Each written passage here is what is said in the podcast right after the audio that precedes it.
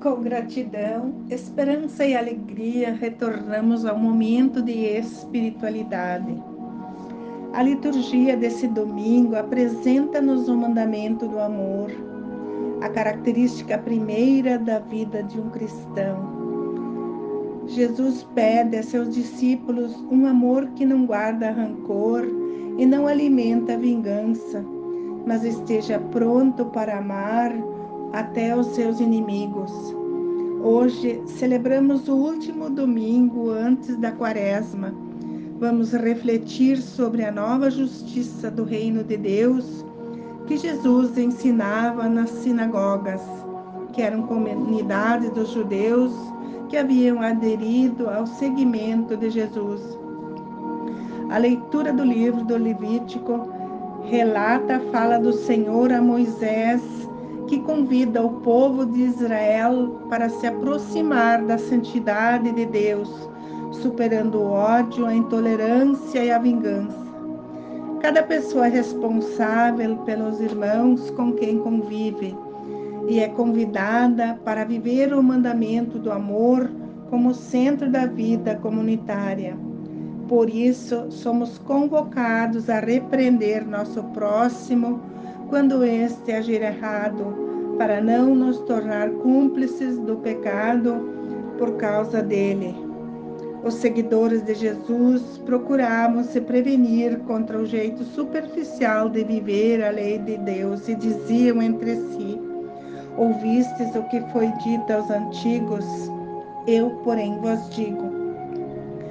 Na segunda leitura da carta de São Paulo, alerta os coríntios que a comunidade cristã é um templo vivo de Deus e, portanto, não pode haver divisão, porque a divisão acaba por destruir o templo, pois a essência é a união.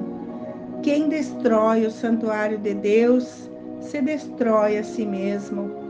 Se alguém pensa que é sábio nas coisas desse mundo, é insensato diante de Deus que ninguém ponha a glória em homem algum, pois tudo a Deus pertence, o presente e o futuro, tudo é vosso, mas vós sois o Cristo e o Cristo é de Deus.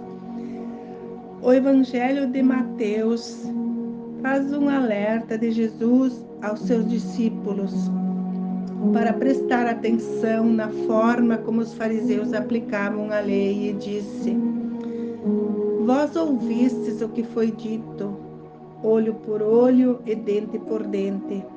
Eu, porém, vos digo: não enfrenteis o malvado, não reajam se ele vos der um tapa na face direita, ofereçam à esquerda. Se abrir um processo para tirar a túnica, dá-lhe também o teu manto. Se te pedir para caminhar um quilômetro com ele, caminhe dois. Para Jesus, a lei de Deus estava sendo aplicada de forma injusta.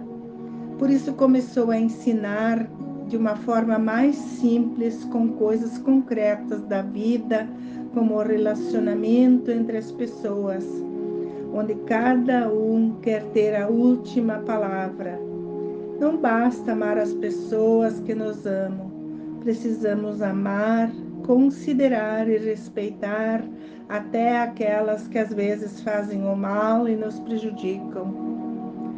Não devemos pagar com a mesma moeda. O Pai do céu faz o sol nascer para todos, bons e ruins, justos e injustos. Portanto, sede sábios como o Pai é as pessoas da comunidade da época se sentiam desafiadas para aprender de Deus o modo de administrar os problemas de relacionamento nas comunidades, ofensas e injustiças. Precisavam aprender a ser perfeitos como o Pai Celeste é. Elas tinham certeza que nunca iriam alcançar a perfeição de Deus no amor, na justiça e misericórdia. Mas não desistiram, continuaram a aprender mais o modo de Deus, o modo de sentir, de julgar, amar, educar e sonhar. O Mestre ensinou a acolher os pecadores. Isso não significa aceitar o seu pecado. A justiça do reino de Deus apresenta um modo diferente de ser e de agir, desarmando o agressor com atitudes e reações pacíficas que quebram o ciclo vicioso da agressão, da violência e do mal. Não é fácil desejar o bem a quem nos maltrata, amar os inimigos, rezar por eles e deixar de reagir contra as ofensas. A bondade se encontra dentro de nós e somente com atitudes concretas podemos dar ao mundo testemunho que o reino de Deus apresenta uma resposta transformadora, criativa, pacífica contra o ódio, a maldade e a violência. Que o Evangelho de Mateus inspire também a nossa caminhada e nos desafie a buscarmos também ser perfeitos como nosso Pai, ter paciência, relevar muitas coisas e dar a nossa contribuição para a paz no mundo e a esperança de dias melhores. Amém.